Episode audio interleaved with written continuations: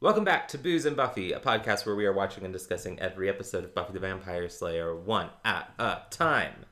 There will be discussions about details from previous episodes, but no spoilers for future episodes. Uh, just like Giles, I can rock a funky wizard cap and uh, robe. And I'm Harrison. And I'm Jason, and nothing says I love you like standing outside of your crush's house, smoking several cigarettes, and then calling her a bitch. Harrison, what episode are we watching this week? We are watching Buffy Season five, Episode five, No Place Like Home. This is the one where the Oceanic Six escapes the island. Ben turns the frozen donkey wheel. Nope, and... nope, nope, oh, nope, nope. That's the season four finale of Lost, which also Harrison entitled, was just watching. also entitled "There's No Place Like Home." No, this is Got the one my where properties Do- mixed this up. This is the one where Dorothy clicks her heels together, and oh wait, nope, not ah, that one sorry. either. All right, this is the one where Harrison had just a nerd erection the whole time because it's one of his favorite episodes. Uh, Giles opens the magic box. Uh, Anya gets a job at the magic box. Uh, Buffy does drugs and finds uh, some uh, truth bombs out about her sister, and we meet a mysterious woman in red who kicks Buffy's ass. Yep. And uh, a monk dies. Well, I mean, I think several monks die, but we only see one die yeah. on screen with Buffy. Yeah. Yes, yes, yes. And um, also, Riley does exist. There uh, is so much happening in this episode. Yeah. And Xander's barely in it. Yeah. Xander has, like... Yeah, he's really just got, like, that one interaction with Anya in the magic box where he teaches her, uh, have a nice day. No Place Like Home was written by Douglas Petrie and directed by David Solomon and originally aired on October the twenty-fourth in the year two thousand. And play that intro music.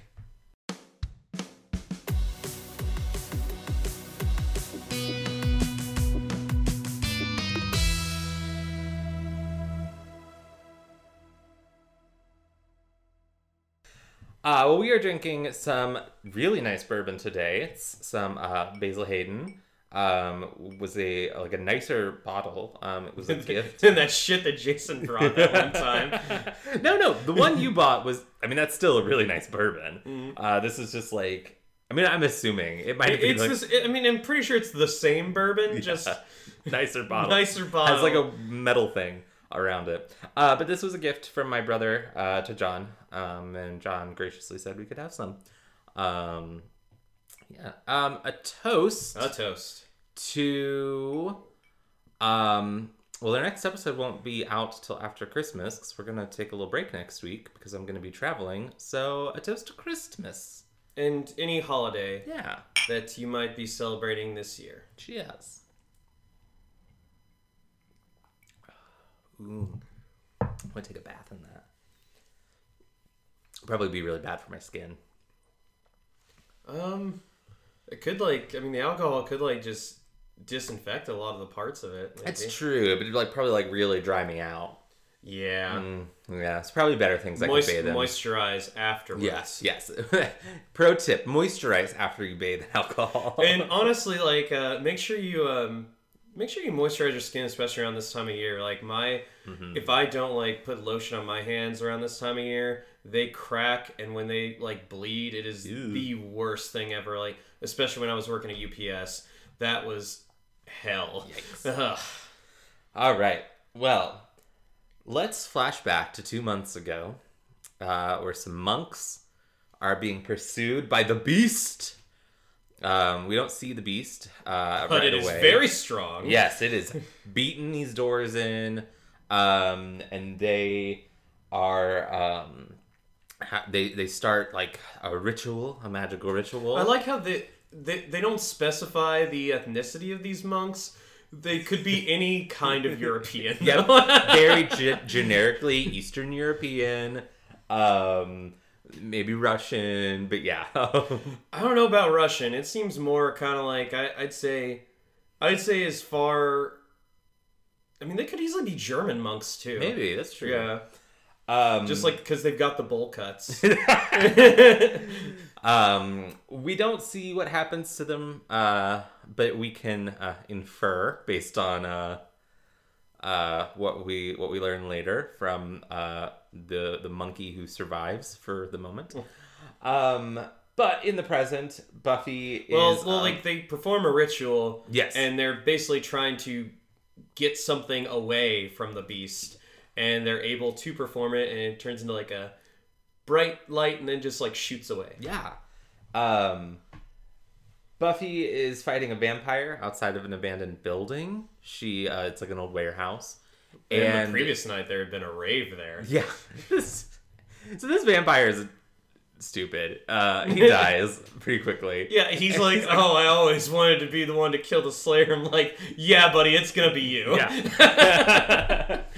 um, and... And Buffy apparently wanted to learn how to play piano. I think she's lying.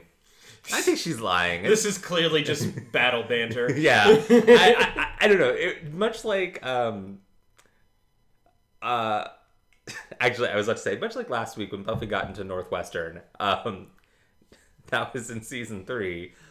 But um, that was one of the episodes Ben and I talked about at the panel. Oh, yeah. I saw the choices. Choices.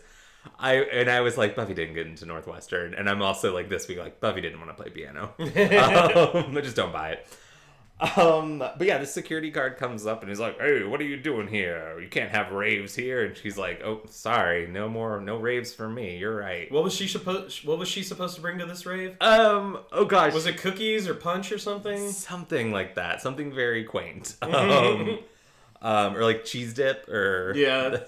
um.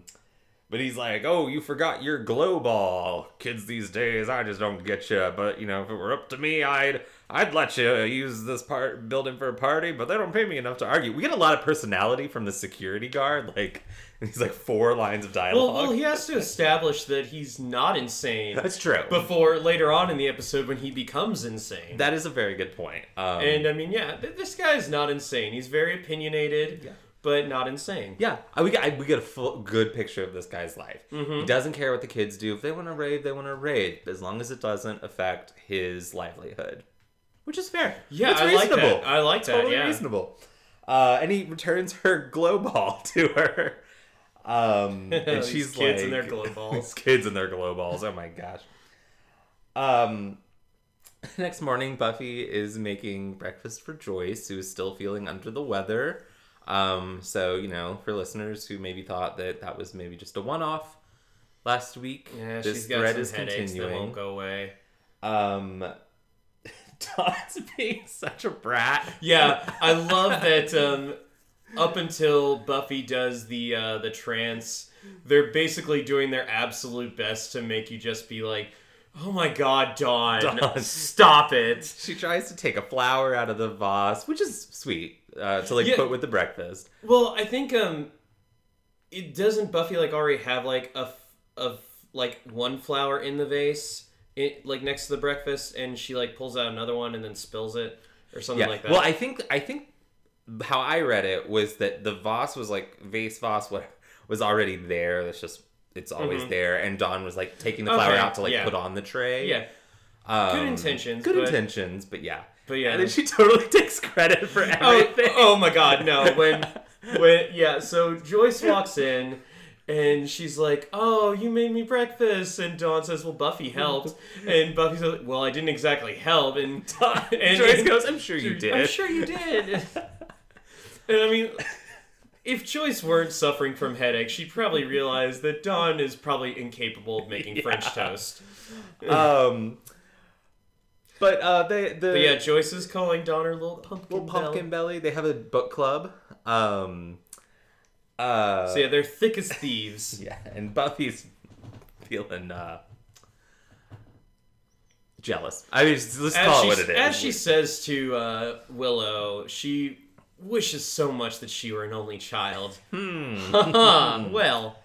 Uh, she goes to the magic box, and she, and she takes, takes yeah she, yeah, she takes, takes Dawn with her. her. Um, she wasn't initially going to, but decides to let Mom have a break. Yeah. Um, and uh, that's when she walks in, and Giles is wearing a robe and a wizard hat, and it, a beautiful it's... callback, I think, to season four's Halloween episode where. Uh, Buffy has to tell Giles to take off his racially insensitive costume. um, here, the, the relationship has grown so much. She doesn't even have to say anything. They just stare at one another for some and, awkward seconds. And I love, I love that this costume is basically, like, very much what you would find in, like, a Walgreens uh, last okay. minute for a costume, and it just says generic wizard yep. robe. Yep. Uh, yeah, it definitely, the costume definitely says, like, it doesn't even say wizard on it. It says, like, robed magic man. Or, like... I love those um, avoiding copyright issue costume names. It is so great. Yeah. There's um there was one I saw that was a it was clearly based on Wednesday Addams, but it was like midweek spooky girl. Uh,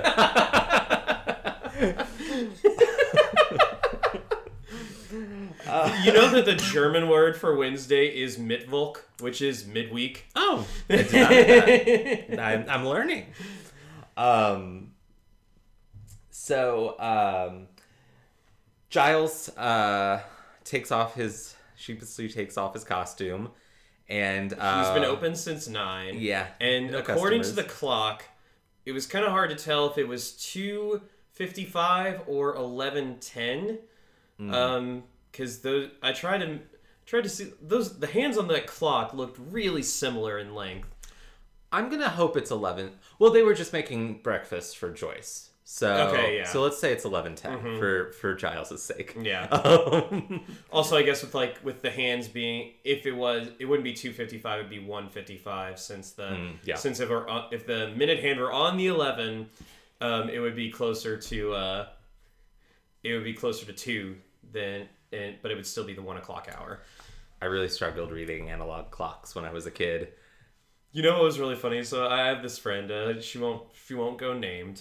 Uh, but um, one time, it was around Christmas last year. She came over to visit, and uh, and she um, she was like really really close friends with my roommate at the time, and uh, she and uh, she was like, "Oh, we got so much stuff to do tonight," and and uh, I can't remember what led to it, but they're like, "Oh, what time is it?" And she just said, "What time is it?" And they're like, "Oh, there's a clock right up there." I keep a clock like right, right in my, uh, like an analog clock, obviously, right in my uh, living room. And she's like, she looks up at it and says, like, "You know, I can't read that."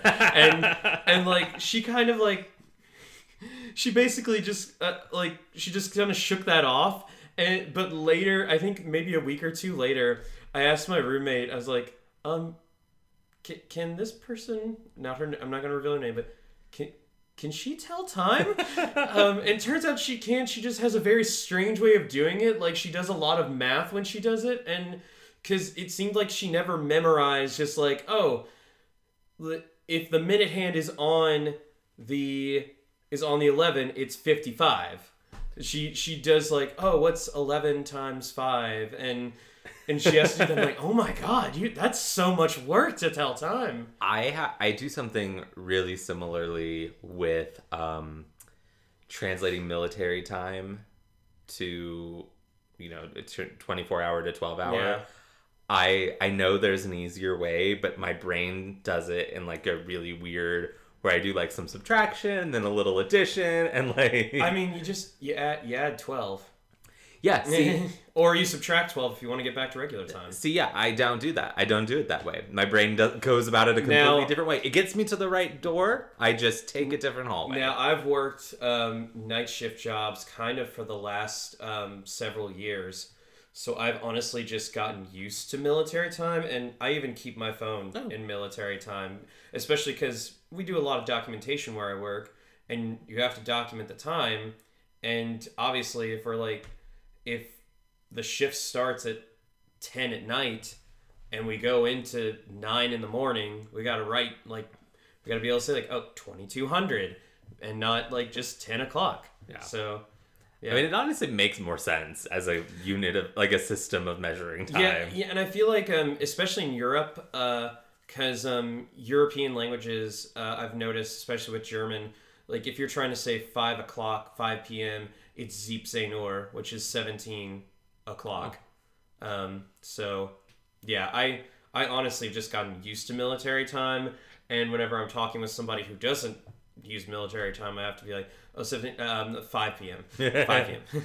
uh, anyway, Magic Box. The Magic Box. Giles, uh, Willow and uh, Willow and Riley show up, uh, and Buffy's like, you gotta pres- wonder, did they did they come to the? Nah. Did they come together, or did they just... Like, I think they just happened to get there at the yeah, same time. Yeah, like maybe I, a block away, they're like, oh, hi, Riley. Oh, hi, Willow. Yeah, I don't, I don't... I just can't imagine a world in which Willow, like, texts Riley. I know we're, like, pre-texting. I'm just, you know, for our modern listeners. Mm-hmm. Uh, like, he's like, hey, do you want to meet up before for a coffee before we go to the Magic Box?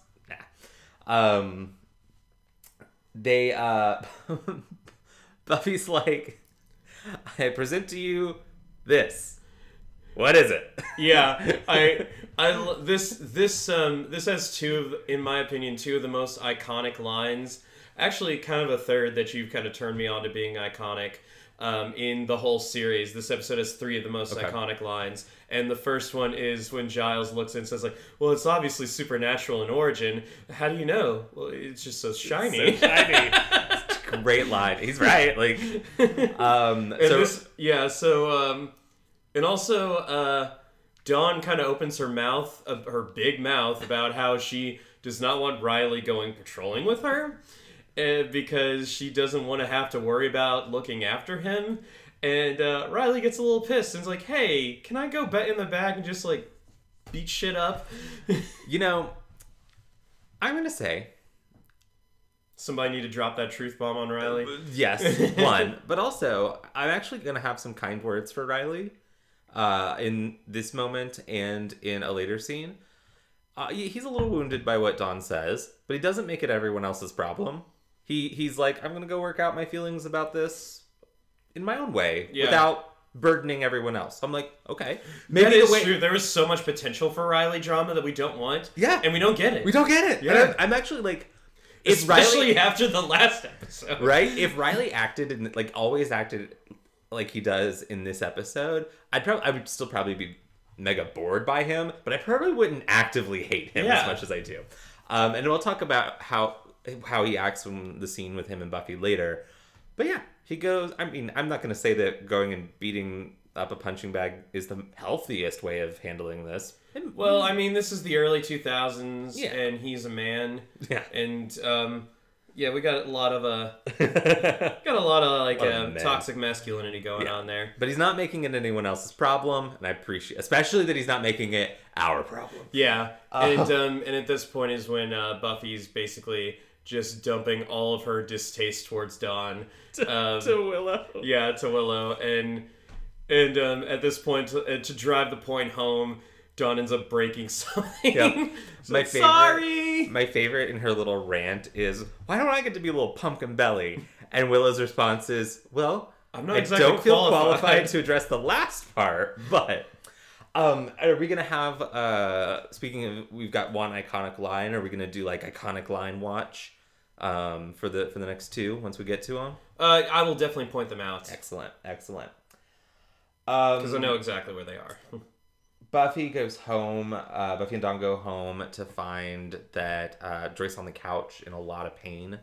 And we we, we kind of scaled, uh, sailed through this earlier, but Buffy is obviously really, really concerned about her mother. And she mentions like... I think Dawn is too. Oh, and absolutely. And especially shows at the end of the episode. Yeah. Um, but Buffy's very focused on like... Um, Like she tells, like, we have to get a second opinion, and Dawn's like, or Joyce is like, well, we have to get a first opinion first. Mm-hmm. Um, Buffy's very impatient to get answers and about because this. this is completely out of her control. Exactly. Um, and that's something, you know, just we're going to keep an eye on mm-hmm. is uh, throughout this episode and as this progresses throughout the season um, is Buffy's reaction to this, mm-hmm. um, you know, very... Uh, potentially very serious medical condition that she can't fight. Yeah. Um, so um, uh, she goes to the hospital yeah. to pick up some meds for Joyce, uh, where she uh, runs See into Ben Turn again. Um, Ben Turn, I like that. I like that. Um, really unprofessional of him to just uh, stop in the middle of like transferring a patient somewhere to talk to her. Like, I mean, you know, I, it's important you for say the story. That, but I think and this is not to comment on the professionalism of hospital workers in general, but I think a lot of them do kind of see it as business as usual. Mm-hmm. So um, I think they're able to multitask and like talk to people while also doing while also That's doing fair. this. Um, and uh, I mean, he at this point he is trying to strap down like a man in like a man who's like struggling around, thrashing around, and uh, he says like, "Oh, can you give me like five cc's of something I can't remember?" I think it was Thorazine. Maybe. Does that sound right? Um, yeah. And, uh, but then Buffy, of course, like, is just able to whoosh him right onto the gurney and like, oh, never mind. Yeah. And then he's like, not to be, like, casually sexist in the workplace. And then I'm like, but you're going to... But you're going to do it. Power through anyway, aren't you? uh, he tells her she's got serious muscles for a girl. You could have just said you're very strong. You don't have to add the for a girl. Jeepers, mister. You're really strong. um...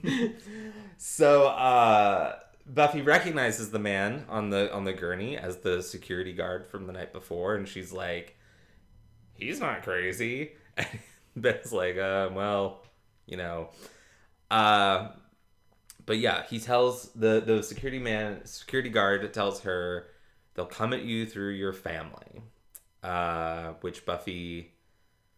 Uh, Obviously, very stressed about. Yeah, she... Uh, Especially with her mom being in the condition that she is. Yeah, she starts to... Uh, starts to kind of work through uh, some stuff, and... Um, yeah, she leaves. And then we go to the abandoned warehouse from before. We meet uh, the surviving monk. Sorry, um, Harrison's face is starting to light up because we're getting one of his favorite reveals in the series. Oh my gosh, it's right. It's wonderful. Uh, so I, before we do that, I want to talk about this monk. Um, so I think I've mentioned before that a friend of the pod, Grace, and I have a, like a running joke about two spinoffs that we created. One for some of our favorite, like, minor characters. Uh, the first who appeared, who got to be on that spinoff, is Miss Kitty Fantastico. Um, and uh, we also have a spinoff for, it's one we won't watch, but it's where we... banish characters we hate. Hank Summers is famously on that one. um, and uh, this is our second main character on uh, on the good Buffy spinoff. Well, the only uh, problem is he doesn't really survive this episode. It's okay. We'll we'll find a way. Uh, yeah, the monk. Life finds a way. It's the monk. Um, I don't know why. Grace and I. We when we were doing a watch through together, we did a we called it Zuffy, where we did a simultaneous watch through of Xena Warrior Princess and Buffy the Vampire Slayer, um, alternating episodes. Um, I don't know. Grace and I just were very very charmed by this monk. We we really I loved mean, him. Dude is he's tough. Yeah, he's tough. He's really only there for plot reasons, but he's very like he delivers. He delivers like obviously. Some of the most important stuff about the season five plot at the end of the episode mm-hmm. does in a very good way too. Yeah, and um, and yeah, he stands up to the torture of the beast that is about to break down a big old steel yeah. door. I just I love this. Like we get the banging from the door, and you know, in our minds, you know, it's it's in a beast. Classic, yeah, classic Buffy reversal. We are expecting some hulking monster, and yeah, that that.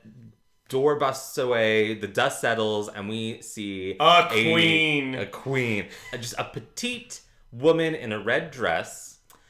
Uh, oh my god, that dress. Oh my god. I mean, Darla's been wearing her dress. Sorry, Darla. Um, Claire Kramer's character mm-hmm. uh, is wearing the shit out yeah. of this dress. So, for our listeners who... don't listen to the Angel episodes and are only following along on Buffy. What are you doing? But okay. Um, we have a game we're playing for this season. Uh, there's a character, uh, a recurring character who's been introduced, who at this point we only know him as the host. We won't learn his name till later. He's the dude with the green skin and the horns. Yes.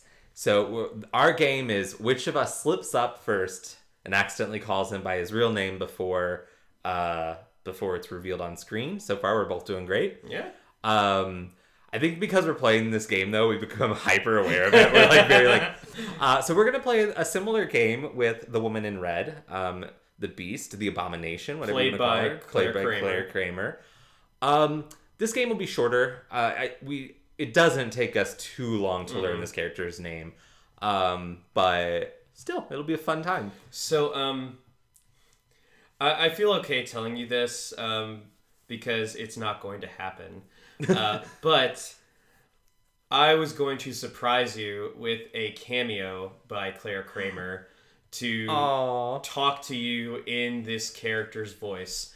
I tried three times to schedule this, at, but every single time it was canceled by Claire Kramer. Aww. And um, but I really like wanted to open up an episode and then film your reaction to seeing Claire Kramer talk directly to you. Um, which I, it makes me sad that it never got to happen, and now I don't think she's an option on Cameo. Uh, but I really wanted to do that for you because I know uh, this is your favorite big bad. She and, is. Yeah. Also, I've been around Claire Kramer several times because she. There's a convention that I've been to quite frequently in Chicago called C two E two, Chicago Comic and Entertainment Expo, and Claire Kramer's almost always the M C of the panels mm-hmm. in the big room. And it, it kind of makes me sad, though, because she never has her own kind of meet and greet or go up to the table and say hi. So there have been, like, times when I just, like, at the end of the panel, I go up to the stage and, like, ask one of the security people, like, hey, I mean, is it possible to just talk to Claire Kramer? Because I kind of want to meet her. Um, but, uh, yeah, I've never been able to. Yeah. But uh, she's awesome. Uh, I was going to say, like, I'm not surprised that, like, she canc- she had to cancel because she is, like, the go-to for those, like, conventions and stuff. She's well, a I mean, busy they, lady. Well, I mean, yeah, but, like, the con- only recently have conventions been happening that's again. True. So, oh, uh, that's very sweet. Yeah. I, I appreciate that, Jason. Oh. But yes, uh, this woman walks in in heels nonetheless. Yes. And um, she is just like, she's trying to torture information out of the monk because she wants the key. The key! Yes. What is the key? Capitalize mean? That K because that is the yeah. key. And she also says that she's in, um, she's in mortal form and she doesn't like it. Mm-hmm. So clearly that means she used to be immortal.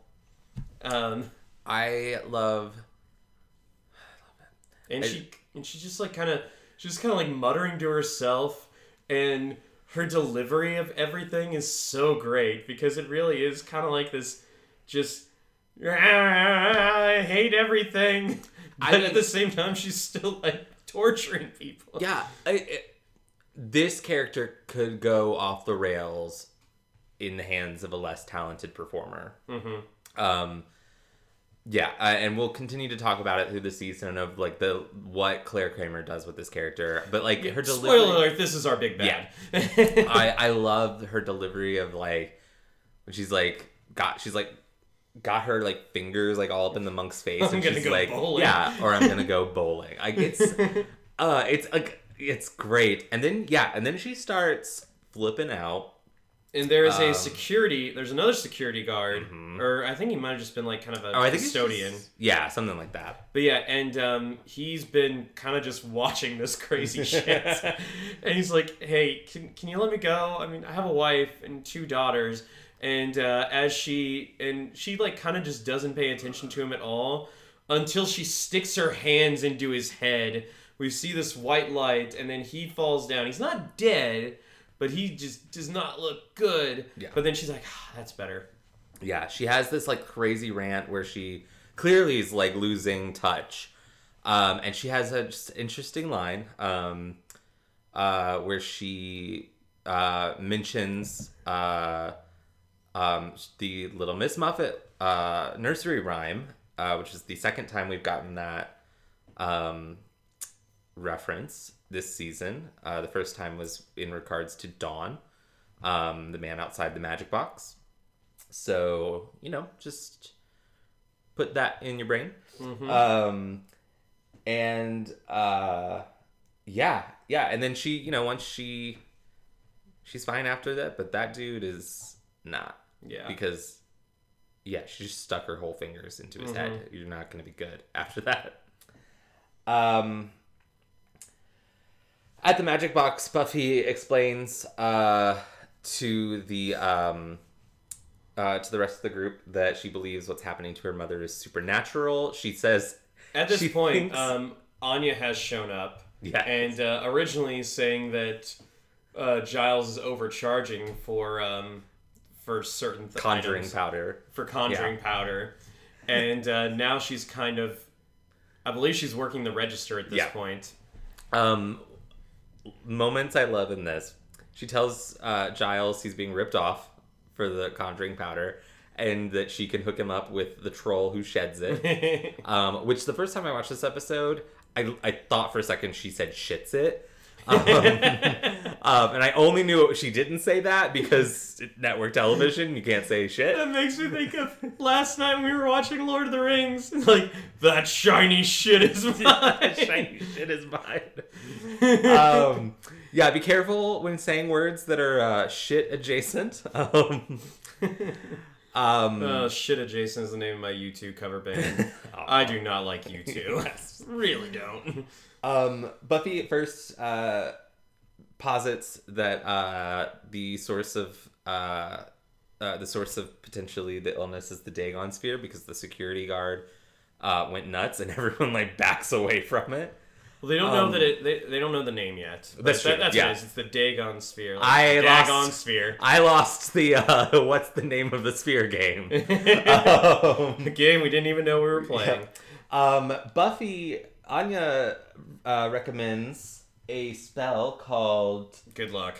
Uh, yeah, Tirer la couverture. Sure. Does that sound? Um, I, I don't know French, so, yeah. but it seems very French. Yeah. Um, I love that it's Anya who suggests this.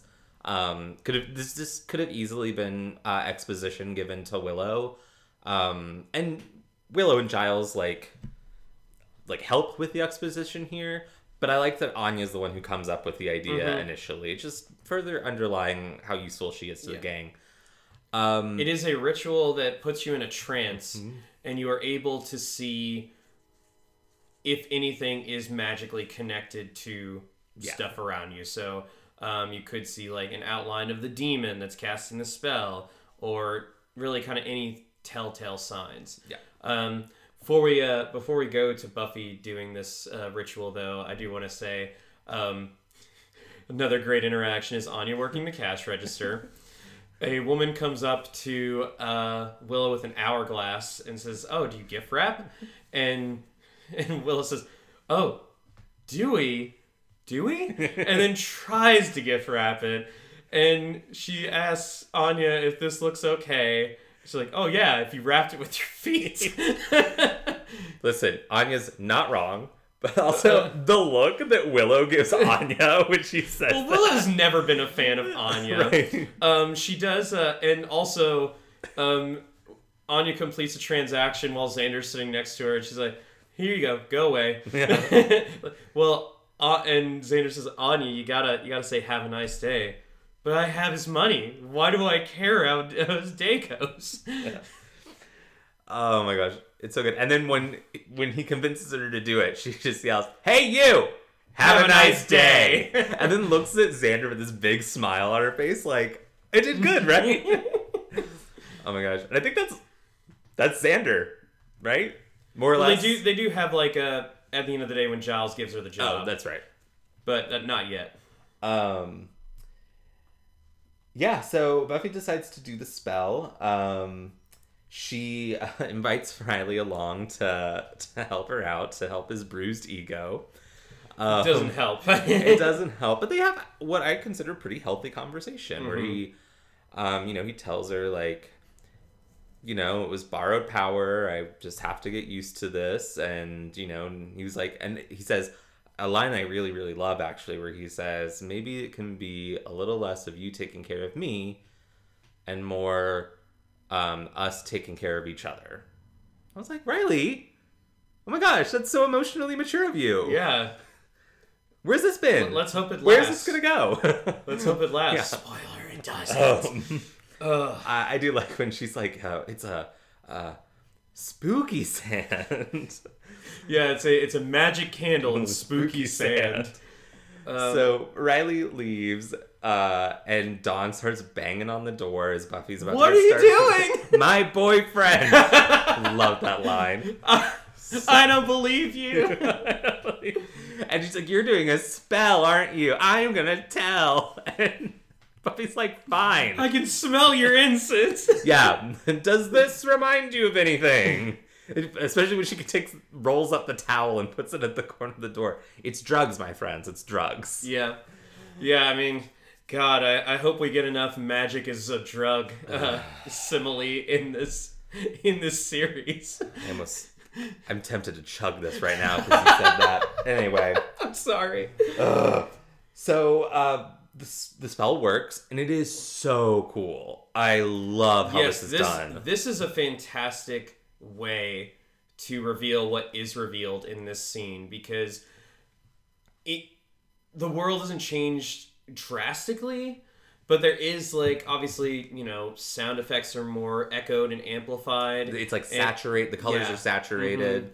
But uh, but yeah, like, Buffy is still interacting somewhat, can still interact somewhat normally with Joyce. But when she sees Joyce, she doesn't see anything, and uh, Joyce is trying to. Uh, Joyce is trying to say, like, oh, going to the shindig. Belly shots. Belly shots! and, uh, and Buffy's at first disappointed when she sees Joyce and nothing around her. But, however, one thing she does notice is there's a picture of Joyce, Buffy, and Dawn, um, of the three of them together. But Dawn starts um, glitching in and out of the yeah. picture. And she starts noticing that on all the pictures. And so she's obviously freaked out. Joyce leaves. Buffy walks upstairs, goes into the room that flickers from being Dawn's bedroom to being a storage room for all of Joyce's paintings and artwork mm-hmm. and stuff. It's so cool. It's so and then cool. She turns around. She's like, what are you doing in my room? And as Buffy sees Dawn, she's flickering in and out mm-hmm. of existence as the room is still flickering. Yes. So it's like, it's so cool because you like you get sometimes it's Dawn's room, no Dawn. Sometimes it's the storage room with Dawn. Sometimes it, you know, it's like variations on mm-hmm. all the different themes, and it is so cool.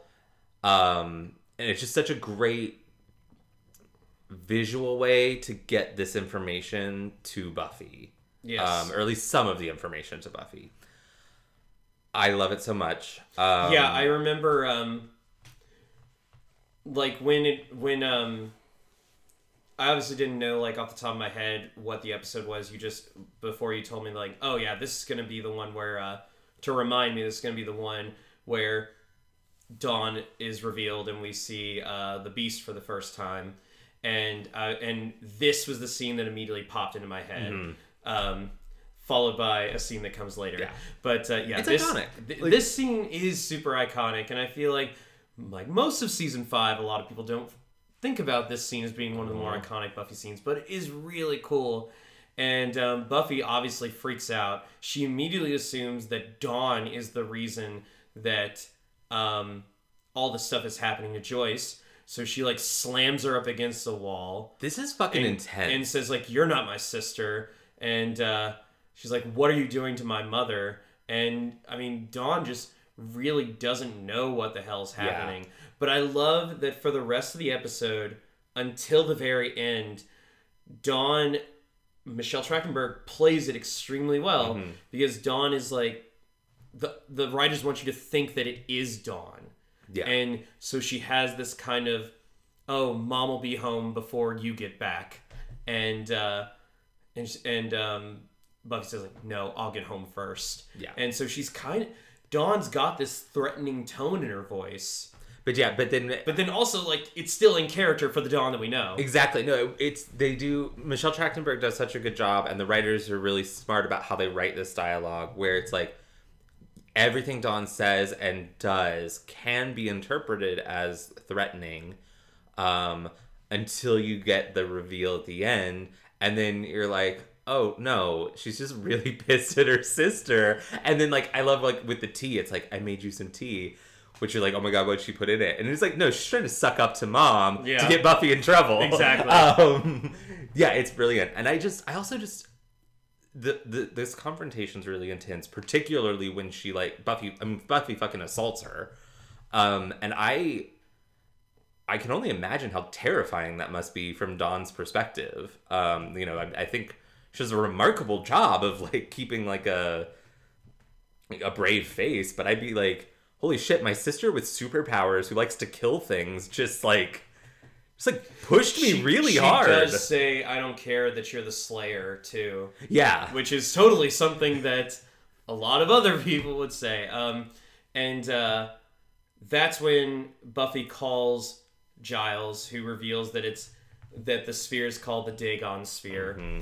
And it is meant to um, shield something from a nameless evil, and nameless evils are always the really bad ones. Yeah. I love that. Um, and uh, at first Buffy says that, I mean, Buffy was going, it looked like Buffy was going to reveal that Dawn was the one that she noticed was part of the spell of whatever's affecting just reality. Mm-hmm.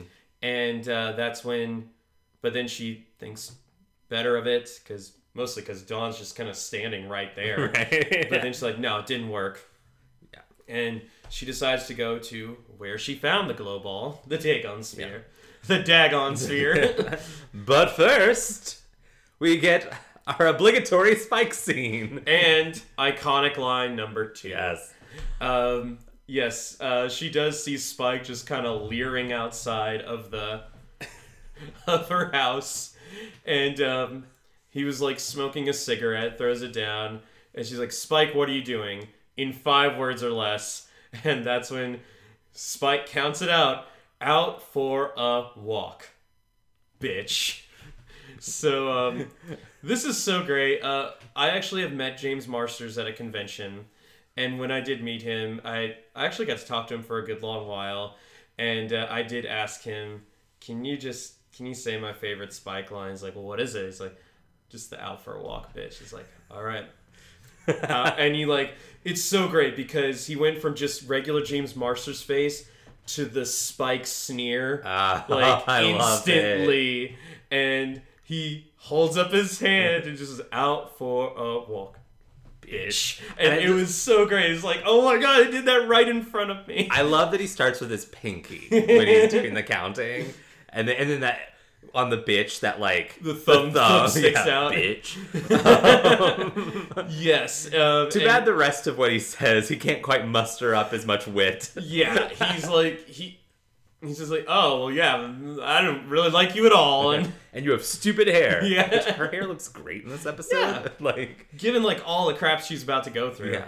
If this were season three episode, uh, the season three Christmas episode of Men's, yes, she has very oh, stupid hair in that episode. No. Buffy has great hair in this episode.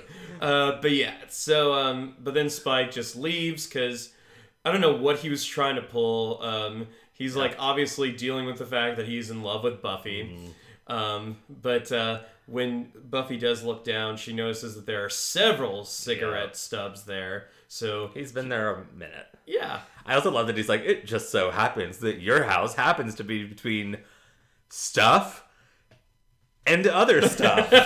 Which is not an untrue statement. Yeah. Um, oh my gosh. So Buffy gets to the warehouse and we get... She I sees mean, the monk. As much as the the uh, the the the, tri- the trance scene is good, it, amazing, amazing television. I mean, this is my favorite scene in the episode. It's funny because this isn't my favorite scene. Really? Uh, yeah, we'll get, we'll get to okay. it though. All right. Uh, Yeah, she sees the monk and she's like, I'm, I'm gonna help you, I'm gonna help you. And um, I love when the beast is right behind her and she's got like that. She holds up her finger to be like, quiet. Yeah. She's got this manic look on her face. She's doing this little like jaunty like back and forth. It's it's such a it was I mean it's the the the the gif I sent you a couple days ago yeah. when we were like scheduling time to record this. Because it's just so so great. And uh, she's like, I'm going to help you. I'm here to help, blah, blah, blah. And also, and Buffy just turns and is like, I'm not stupid to the beast. Uh, and she, the beast just fucking decks her. I love, so I was kind of looking for this because, like, I obviously knew how it was going to go down. And I was looking for this. But, yeah, normally if Buffy grabs somebody in a stranglehold, they react. There is zero reaction mm-hmm. from the Beast. And it, you got to look for it. You got to watch for it. But, yeah, and then she just, like... Poof. Yeah, like, and... um, the look on Buffy's face... Like, one of my favorite moments, because it is that, like, holy shit, I've never experienced this before. It is, like, instantly a thousand times more believable than any of the times that Adam beat her up. Yeah! Yeah! Like, yeah! Um, this scene does have iconic line number three, though. Can I guess? I, you know what it is. Go ahead and say it. So, as they're fighting, Glo- Oh, I only half lost. I didn't say the whole thing. The Beast. uh, the Beast says, I just noticed you have superpowers. That is so cool. Can you fly? And then throws Buffy across the, like, picks her up full bodied and just chucks her across the damn room. So the Beast is the Ginger Rogers of... of big bads. She does everything that other big bads do, but she can do it backwards and in heels. Because yeah. that is, like, so funny, because she's kicking the shit out of Buffy, and she's doing it in heels. Yeah. And it's just, like, Buffy is, you know, we, we've seen this before. When Buffy is in a fight that's really intense, her quips go away. You know, she... Mm-hmm. She's got no quips in yeah, this. There are no quips, and she's fighting as hard as she can. And, yeah, and... the Beast is just like, can you fly? Like, um, I love it. We, we've got, we, during this, we do have a quick cut to the magic box. And um, Giles, Willow, and Xander are all exhausted because we, we like, really didn't mention it, but there was a mad rush of people. Yeah, in, in, Giles. Yeah, a huge crowd on opening day. And they're... And uh, they're all exhausted. Anya is just giving him notes and notes about, like, oh, your cash register looks like a squirrel's nest, a bird's nest. And uh, he's like, Anya, Anya, would you like a job? And she's like, oh, yeah, boss. Yeah, she's so pleased. Yeah, it's so great, especially because when she first walks in, she says, like, oh, I'm...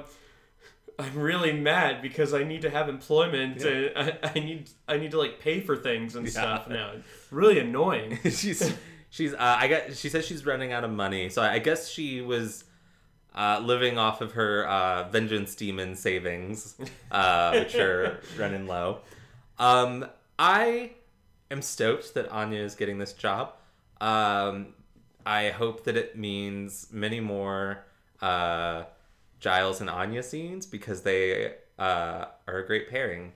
Um, yeah, it's it's it's like he's probably as excited to have her around as he is for Xander, but there's just so much more potential for better yeah. chemistry between them. Yeah, I mean, he's definitely finds her irritating, but he also recognizes that she's extremely competent. So, but um, let's go back to the warehouse. Yes, and. Uh, And yeah, and the Beast is basically, like, about to just beat more shit out of Buffy. But Buffy um, grabs the monk, and what's really cool is that she, like, ju- grabs him, jumps backwards out the window, and takes the brunt of the landing, because she knows, like, oh, the monk's gonna die if he yeah. if he falls. And um, I mean, the monk's gonna die, but... yeah, uh, but as she's running away, uh, the Beast is really upset, because she doesn't go after them because her heel breaks.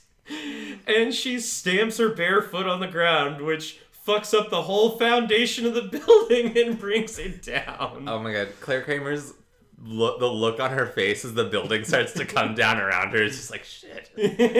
This is inconvenient. Um, uh, but yeah. Um, Buffy gets the... Buffy gets the uh, the monk... Uh, outside of the range of this collapse, and uh, that's when the monk tells her that they were trying to save the key and that she has to protect it. And she's like, "What? What's the key? The Dagon Sphere?" Like, no, we were able to turn it in, we were able to make it into flesh. We turned it into a human and um, like sent it to you to keep it safe. And that's when Buffy realizes that Dawn is the key. And she, um, yeah, and she says like, but no, like all my memories with her, all my mom's memories with her. And they said like, we made them. And she, and uh, Buffy is pissed. She says, yeah. you brought that thing into my home. And so like, you have to stop, you have to protect it. And uh, Monk dies. Yeah. He has this great a line I really, really love. Um, where Buffy says she's not my sister, and he just says she doesn't know that, mm-hmm. which is, um, I think we'll have a lot of discussions about uh, uh, uh, adoption, uh, allegor, you know, allegory for adoption this this season, uh, and um, but yeah, this um. Yeah, he and she also is just like, what is she? And he's like, human. She's yeah. a little girl who needs to be protected, and she's your sister. And it's it's a beautiful moment. It's a uh, I think it's this scene is the why Grace and I were like, yeah, we like this monk. He can be in our spinoff. Okay, fair enough. um, Buffy does go home, and uh, Dawn and Joyce are sitting next to each other. Dawn's obviously still a little pissed, so she goes upstairs and uh, just like, well, what's that about? She's like, nothing. And this Sister scene, stuff. this scene is my favorite scene yeah, of the episode. It's a good scene. Because Buffy is trying to say she's sorry. Um, and Dawn is kind of having the, like, oh, you're a butthole. So funny. And she also is, her theory that Buffy was adopted and it's actually a howler monkey. Which is why she smells so bad and she has a terrible sense of fashion. Hilarious. Yeah, no, it's it is funny, but um, it's beautiful because that's when Buffy is, and I think I think like obviously people will, the implication is that Buffy is seeing this key as something that she needs to protect. But I think also at the same time, she's seeing like she is yeah. a part of my life now. Um, I even love when she says like, you always do, you always act like this. Like when you, and then she like immediately realized like, oh, that's a memory that was made. Yeah. That was like conjured up. Um, but I love, I just love her interactions with Dawn, and nothing is like it, and it's all like very on Dawn's level of juvenility. Mm-hmm. Um, like the, there's nothing, there's nothing absolutely, what's the word? Like there's nothing like absolutely flowery in the language or anything. Um, but it's just the way that Michelle Trachtenberg and Sarah Michelle Gellar play this scene. Mm-hmm. It's beautiful. It's what makes this episode a five out of five for me. Yeah, it's lovely. And just that ending it uh, on that button of Dawn saying, what's wrong with mom? And Buffy just saying, I don't know. Yeah. Is really powerful. And I love, and here's the thing. I know a lot of people think that this whole magical insertion of Dawn into the series is when the show jumped the shark. Um, that is a very, unfortunately, preve- prevalent opinion in the Buffy fandom. But I honestly feel like, how can you hate this plot after this scene? Yeah. Because it it kind of just, like, any, I feel like any doubts that you have about where this is going should be like wiped away by this scene. Mm-hmm. It, it seems so good. Yeah, there's um, um, the second season of uh the show Fleabag, um, which came out a couple years ago. The first episode opens with uh this moment. It's very funny where Phoebe Waller-Bridge is in a bathroom and she's got like a bloody nose. She's like wiping her nose and then like.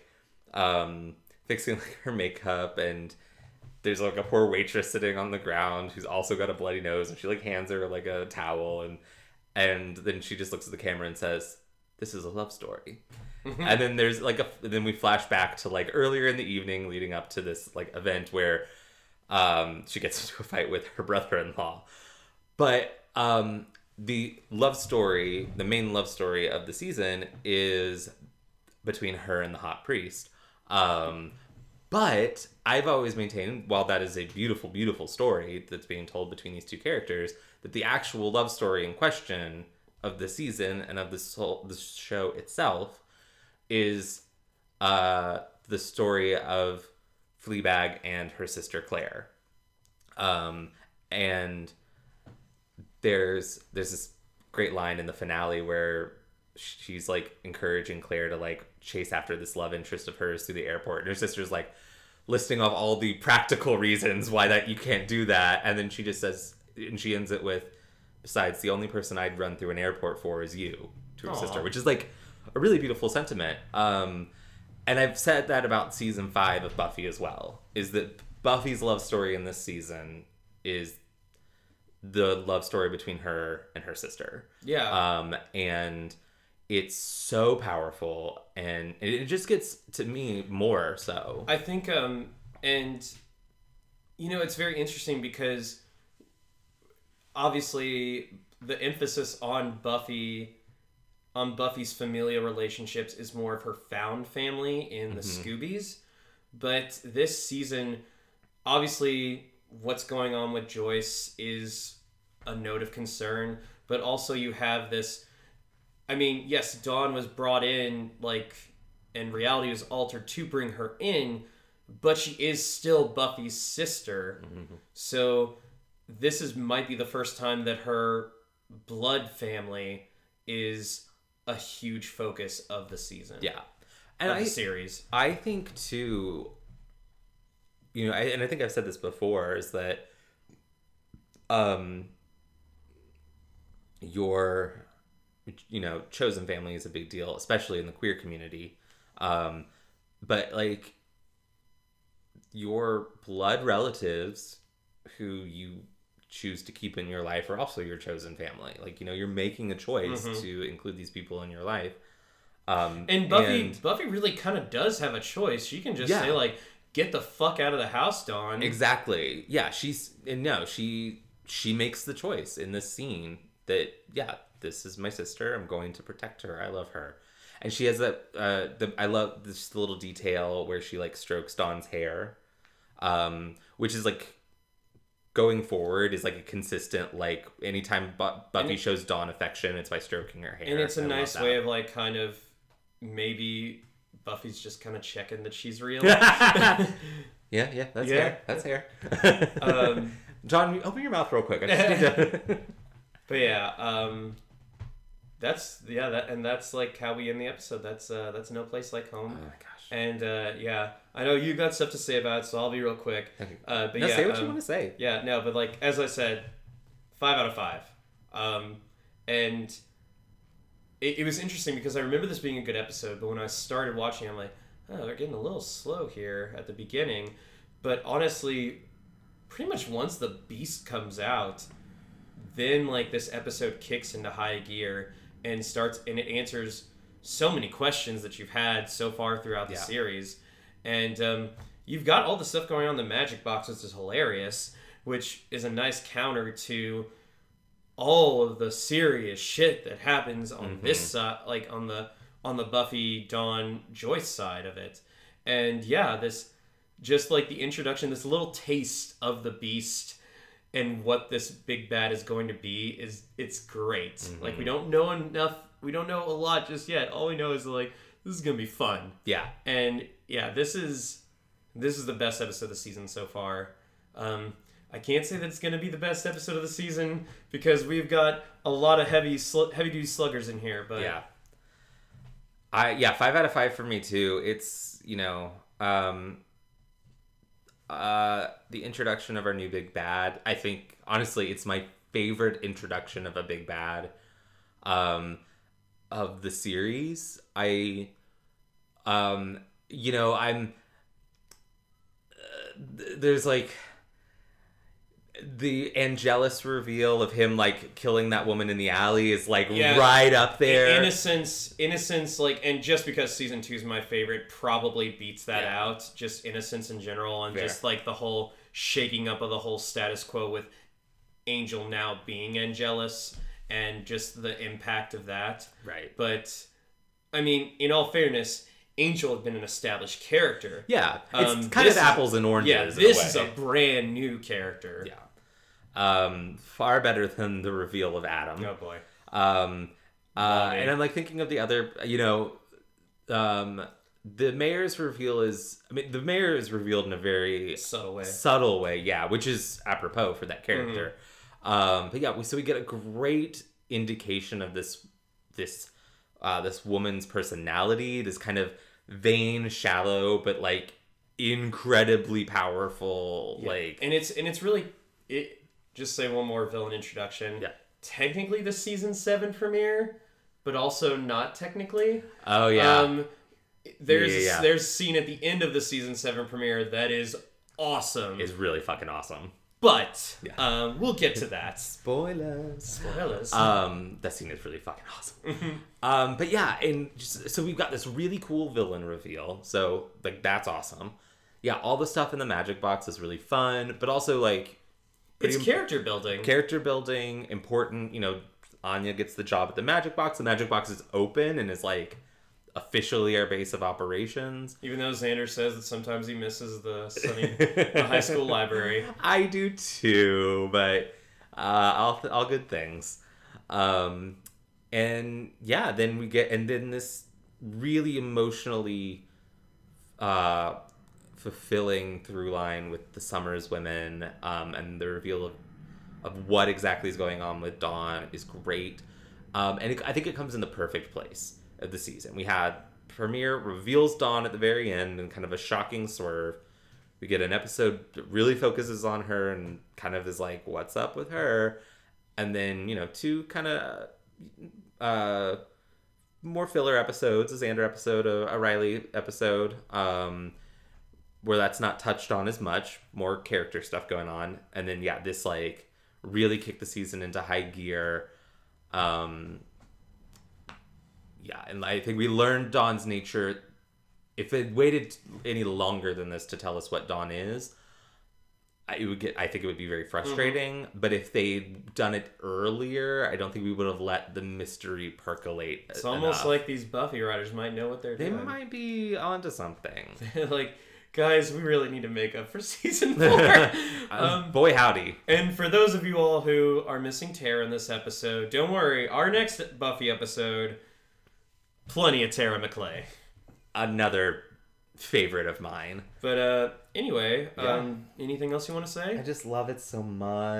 It's it's really good. I, um. And uh, yeah, this... Um, It's really funny because, uh, and I, I'm pretty sure you said this on the podcast before, but I had like a bunch of people come over to my uh, apartment one time years back, and uh, we were all fans of Buffy and Angel. We all wanted to um, bring our favorite episodes and just do a marathon of them. It was great because that meant we got a lot of really good episodes. Yeah. But when Harrison, um, when he said, "Oh, I want to watch There's No Place Like Home." And, or just No Place Like Home. Just No Place yeah. Like Home. Yeah. I want to watch No Place Like Home. A lot of us are like, huh, that's an interesting choice. But then we watched it and we're like, oh yeah, that was a really good episode. So that's just kind of like season five in general. Um, I think most people remember season five for one specific episode that we haven't gotten to yet. Oh yeah. Unfortunately, and while that is... an episode that pretty much changed television. I don't think that's a. I don't think that's a um, hyperbole. Yeah. Uh, I do believe that um, most people forget about how good season five is, and this is one of the reasons why. Agreed. All right, take us out of here. Thank you for joining us on Booze and Buffy. We'll be back in two weeks because we're taking a little break for the yeah. holidays. holidays. We'll see you in twenty twenty-two. Holy shit. Um. Uh, yeah, because this will come out uh, the twenty-third of December, and then our break yep. will be... Yeah, so we'll see you guys in January of twenty twenty-two. Yeah. Um, thank you all for having... Uh, for sharing this interesting year with us. Mm-hmm. Um, but uh, as as I said with twenty twenty, um, one of my favorite things about that got me through this year was doing this podcast Aww. and making this stuff for y'all. Me too. And um, but yeah, we'll be back in two weeks with Angel season two, episode five, Dear Boy. Yes, that is D E A R. So we're not doing, we're not reviewing Sweet Tooth. uh, if I recall correctly, I think Dear Boy uh, has a similar function for Angel season two as this one does for Buffy season five, where it really is focusing on our, our main plot. Okay. Uh, and kind of getting that in gear, if I'm remembering correctly. Um, I'm Harrison. You can find me on Instagram at Harrison Alexander Kaufman and on Twitter at Harrison Kaufman. That's spelled C O F F M A N. I also write a blog, horror by harrison dot blogspot dot com, where I talk about a different horror film each week. I don't remember what I'm doing next week. I forgot to check. So uh, check out all my Christmas stuff I've been doing. Uh, Something like Ho Ho Homicide. Nice. I like that. Uh, um, most recent one should have been the uh, Black Christmas remake. Uh, the two thousand six Black Christmas remake. Uh, not the twenty nineteen Black mm-hmm. Christmas remake. Uh, coming to you in uh, December of twenty twenty-two. Mm-hmm. You mean... January of twenty twenty-two? No. I'll do the Black Christmas, the next Black... The, oh, the next Black Christmas yeah. is going to be next year. Yeah. Okay. Because I did the first, I did the original I... Black Christmas last December. Okay. I do oh six. All right. Uh, the oh six uh, Black Christmas starring uh, Michelle Trachtenberg. Oh. Uh, also like Mary Elizabeth Winstead. Oh. And um, a bunch of like... It's like a bunch of your like... W B stars of this time of that time yeah. period. So Mary Elizabeth Winstead is really so not one of those. Am I but... am I correct in assuming this is a very fuckable cast? Oh yeah. it, um, it was a slasher remake in the mid two thousands. Um, so my friends and I uh, believe that the most fuckable movie cast is either Scott Pilgrim versus the World, oh, yeah, or The Spectacular Now. I think I would make the argument more for Scott Pilgrim, but uh, Spectacular Now is fantastic. But uh, this this sounds like it's, and and this is in no way meant to sound like creepy or anything. It's just acknowledging that, hey, this is a very attractive cast, and I would very much like to have sex with all of them. So Black Christmas remake, you've got Katie Cassidy, Michelle Trachtenberg, oh my gosh, Mary Elizabeth Winstead, oh. Lacey Chabert. Really? Um, Oliver Hudson. Okay. Um, uh, oh, yeah, Andrea Martin, uh, who was in the original, uh, is, uh, I think, like, the house mother okay. in the remake. Uh, Black Christmas remake, actually pretty good. Okay. I, I quite like it. Check out the blog. Um, I'm Jason. You can find me on Instagram at yami j three five seven and on Twitter at yamij. And you can find us on Facebook, Instagram, and Twitter at Booze and Buffy. Or you can email us if you have uh, longer thoughts than two hundred forty characters, two hundred eighty characters. I don't know how many characters we get. Mm-hmm. Um, at boozeandbuffy at gmail dot com. The and is spelled out in all of those. A N D. And don't forget to subscribe, rate, and review on Apple Podcasts or wherever you get your podcasts. Yeah. Each week we like to give a shout out to a worthy charity or nonprofit. This week we're highlighting All Hands and Hearts. All Hands and Hearts is an organization committed to effectively and efficiently addressing the immediate and long-term needs of global communities impacted by disasters. All Hands and Hearts arrives early for first response and stays late to rebuild schools and homes in a disaster-resilient way. Visit w w w dot all hands and hearts dot org for more information. And, you know, um, just because it kind of like hits a little close to home for both of us, don't forget um, any of the charities that are helping out those who are affected by tornadoes, especially in the Kentucky area, because, I mean, it's starting to get colder, and uh, a lot of people are without their homes now. So, yes, indeed. Um, yeah.